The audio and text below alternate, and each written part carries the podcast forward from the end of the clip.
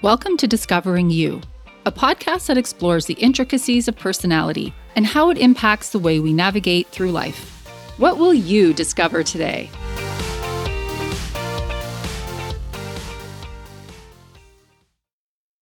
Hi, listeners. Hi, Heather. Hi there.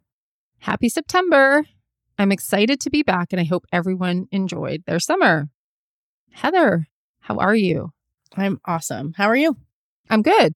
I said I'm excited to be back, and I am because I did actually get validation of that on my mood meter, how we feel app. I was doing that as we always do in prep, and I got excited. So I would say that's on brand. How about you? I got focused on my mood meter today, and I think that is perfect for today. I'm focused today because I'm going on vacation tomorrow. Nice. Okay. Do you find when you're looking at the words that you might be thinking you're going to choose a certain word. And then when you put your finger on it and hover, you see the actual definition and it doesn't actually align to how you're feeling? Yes, because sometimes I, today, I have a lot on the go. And so it took me a minute to find the one that made sense because I'm like, oh, I'm pressured, but that wasn't the right definition. Or I'm challenged because I'm going to be challenged to get everything done before we leave but that wasn't right. Yeah. It took me a few to get to where my feeling matched what I thought the word should be. Okay. Well, that's not just me because there's times, this isn't today, but for instance, a few days ago, I was going to select calm. so I thought it was calm for me. And what it comes up for calm is feeling free of stress, agitation, and worry. So then I had to laugh because I don't know that that's ever me. So maybe it's just degrees of calm. Maybe it's Victoria calm. versus regular calm. But I bring this up just again for our regular listeners, and certainly if we have new listeners. I think this highlights the importance of really being mindful and taking a moment to understand how you're feeling, because I think that informs how you're going into everything else that day, going into your meeting, your day. When you have that level of self awareness, I think you're just setting yourself up for success.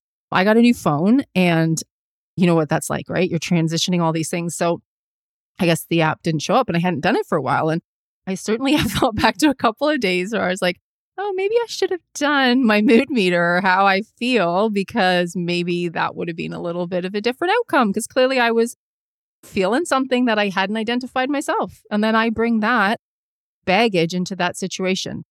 Again, just shout out to the whole How We Feel Mood Meter, Robin Stern, Marc Brackett. This is an amazing tool. Not only do you use it at work, but you also use it in your personal life. That's my little piece on that. Today's episode, I'm going to talk about the importance of building a well balanced team. But first, since it's back to school, back to work time, and for many, a return to their exercise regime. Here is DISC according to fitness. High D, weightlifting. Competitive, results driven. High I is dance cardio, fun and interactive. High S is yoga, calm, mindful. High C is Pilates, structured, precise. If you're a new listener, or really just a reminder to our regular listeners, these analogies are designed to illustrate the essence of each DISC factor. It doesn't necessarily mean that if you have a high D, you're going to lift weights. Although I do have several friends and clients who this matches perfectly. But for me, for instance, I don't like yoga and I'm a high S, although I do know I could benefit from it. What about you, Heather? It does kind of fit for me a little bit. Mm-hmm. We talked about this before we started recording, but I just recently started working out with a trainer mm-hmm. and I mm-hmm. really like the weightlifting part of it, but I don't know if it's just because I don't like cardio. That's funny. and I want to like yoga, but I struggle with it. I know, same. And I know it's so good for me. I got to do a better job of that. okay, so let's dive into today's topic creating and structuring a highly effective team. This is relevant across all industries, in all roles, be it sales, management, service, tech, you name it. So everyone can find something here. As a team facilitator, I can attest to the importance and value in creating, developing, and nurturing a cohesive team. Now, when I say team, what do you think of? How about you, Heather? I think of work. And I know that that is not all encompassing, but I've never been someone who, like, I don't play team sports. I sort of played individual sports Hmm. growing up, but I can see how a team maybe is like a sports team. But I personally think of it in like a work context. It's like the people required to get the job done. Right. And it's interesting, right? Because I think a lot of us think, well, that's a basic question. But then also, we kind of have a hard time really defining it, right? Because when I asked myself that, I did. There is a significant distinction between a group and a team.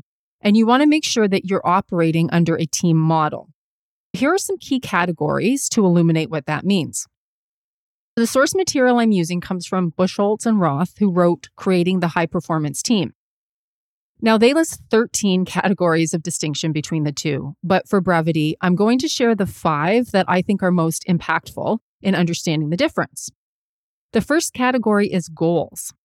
For a group, they're general and vague. For a team, they are specific and defined. Next is responsibilities. For a group, they're general or common. For a team, they are allocated and connected to specific roles. Accountability. For a group, it's vague and diffuse. For a team, it's mutual with performance goals. Communication. For a group, it's weak and not a priority. For a team, it's interactive and interdependent. And I want to take a second and emphasize this point. Interdependent means mutually dependent. The recognition that everyone needs each other in some regard is vital. And finally, integration of new members. For a group, it's just ad hoc. For a team, it's organized and strategic, which is a great example of where DISC and role factor theory come in. When you're building a new team, it's helpful to break out the DISC profile that aligns with the specific job requirements. If my clients give me a job description, I can create a job profile report, which maps out the essential skills and what the corresponding DISC profile looks like. This streamlines the hiring process because you've got the ability to hone in on exactly what you're looking for, and it enables you to make informed decisions. When adding to an existing team, knowing the team members' disc profiles and collective dynamic of the group gives you insights into what you may need more of or less of. Let's say the team is full of high D's and high I's. And one of the challenges they face is following through on long term projects and maybe a lack of details you'll know that a candidate coming in with a high C would add great value. I'll always counsel my clients to resist the urge to hire similar profiles. And why is this? To avoid blind spots and gaps. Because if you think about it, if everyone is problem solving the same way, you're going to end up with tunnel vision. We do need a combination of big picture thinkers as well as detailed, specific ones. It's worth remembering that we learn from our differences and not our similarities. On an ideal team, you'll have all four DIS factors represented, as well as the majority of team role factors. I've mentioned this a couple of times. Let me explain to you what role factor theory is. It states that when team members use their role factor strengths, they will work quickly, naturally, and with great satisfaction. When people are in their optimal roles, it enables team members to feel successful and valued. What are these roles? There are nine of them a motivator, an anchor, a supporter, a specializer, a pioneer, an analyzer, a networker, an innovator, and a concluder. It's quite typical to have more than one role factor, and some of us can have up to three or four, especially if you're someone that has three high DIS factors. I'm going to show you now how the role factors connect to the DIS factors. If you know what your DIS profile is, you'll be able to get a sense of what role factors you likely have at work. If you're a motivator, high I is a leading factor. Motivators draw out the talent in people, they create team spirit. They possess the ability to persuade others in order to maximize their contribution within the team. The anchor of the team. Well, that's high S as a leading factor. Reliable, a sense of what's achievable, feasible, and valuable. They possess good organizational strengths. They're prepared to work hard and tackle problems in a systematic manner. For the supporter and nurturer, we have a high S, high I combination. Encouragement, the ability to reduce tension, as well as a willingness to help members resolve interpersonal problems. High S's are good at that. Specializer, high C is the leading factor here. Quality, high standards, and hard work. Not a surprise, right? They possess a single minded attitude and commit themselves to becoming a technical specialist expert. Now we're going to look at the pioneer. Probably not surprising either that high D is the leading factor here. They're self motivated, energetic, and an inner need to achieve. They're at their best when confronted. They thrive in pressure situations and generate action, and they're prepared to make unpopular decisions. You can see that one kind of stands out on its own, which, not surprising, is why it's called a pioneer. Analyzer. High C is the leading factor. Probing, single minded evaluators of thoughts, ideas, suggestions, and information. They will consider all factors and make shrewd decisions. They often excel in areas involving strategic planning. Next is networker. High I is the leading factor. Great at making external contacts and searching for resources. They are adept at taking ideas, adding value to them, and enthusiastically seeking out opportunities for their use or implementation. An innovator is a high D and a high I combination. They have the ability to come up with innovative and creative ideas for new products and services, as well as those to reduce costs and improve performance. And finally, we have concluder, which is a high S, high C combination, hard work, attention to detail, and fulfillment of promises. They are good listeners, they aspire to high standards, and they rarely start a task which they cannot finish you can see how those really line up with the DISC factors. And again, this is something I do when running a team workshop. You know how there are nine role factors? I couldn't help but be reminded of something else I discussed on one of our early episodes that also has nine categories. Listeners, I don't know if you have any ideas, but it's the Enneagram. And since that was our second most popular episode, I thought I would revisit it briefly and see if I could tie it in here. You know me at this point. I cannot help myself with this stuff. I was fascinated to see if I could match it up. And guess what? There are a couple of minor disconnects, but overall, I think it works. Okay, here we go. Can you tell I'm excited? The first role factor, which is the motivator in high I, I connected it to Enneagram type 7, which is known as the enthusiast. That sounds about right. Enthusiast, motivator. This Enneagram type is optimistic, spontaneous, and fun loving. Checks all the boxes for high I motivators. And the celebrity example I used, you may remember, is Katy Perry. The next role factor is the anchor, which is high S. And the Enneagram match is type six, the loyalist slash skeptic. They're responsible, supportive, they seek safety and security, so on brand for high S anchors. The public figure for this type is Dr. Sanjay Gupta. For the supporter nurturer role factor, which is a combination of high S and high I's, it's Enneagram type 9, the peacemaker. They're described as pleasant, calm, easy to be around. Another great fit here. The person I use to exemplify this type is Barack Obama. Moving on to the specializer, high C role, I connected it to Enneagram type 3, the achiever. This is one of the ones that didn't perfectly align, but there's definitely strong similarities. They're ambitious, they want to be seen as significant through their achievements. My celeb example is Taylor Swift. And this is timely, right? Is anyone else on a waiting list for the Eras tickets? I think this is a joke. I've seen a lot of memes on social media, but yes, I'm on a waiting list. Heather? no, I am not on a waiting list. okay. Well, I also have a teenage daughter, so that probably plays into it. Next, we have the Pioneer and High D role factor, which I match to Enneagram Type 8, the Challenger. This type comes across as confident, decisive, and in control. I would say this is a 10 out of 10 match for role factor to Enneagram type. And the person I use to represent this is Serena Williams. Now we're at the analyzer role factor, which is high C. Can you guess which Enneagram type it's going to be? I'll give you a minute, listeners.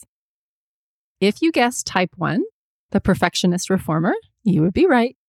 They are purposeful, self controlled, and work to high standards. Words like responsibility and diligence are part of their everyday lives. The public figure for this one, a huge inspiration to me, is Brene Brown. Moving on to the networker, high I role factor. Can you guess? I've linked it to type two, the helper and giver. This Enneagram type is demonstrative, people pleasing, and defined by their need to belong and to be loved by others. Drew Barrymore is my celeb example for this one.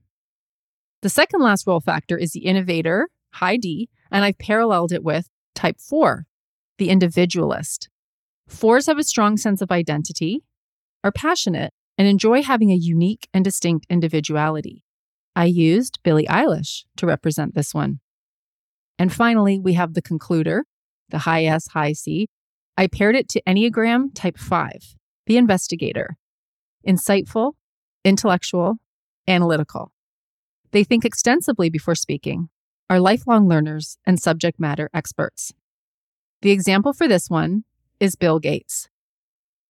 Okay, phew. Speaking of fitness, that was a bit of an exercise, but what do you think, Heather? Did did that align for you? I actually think it did.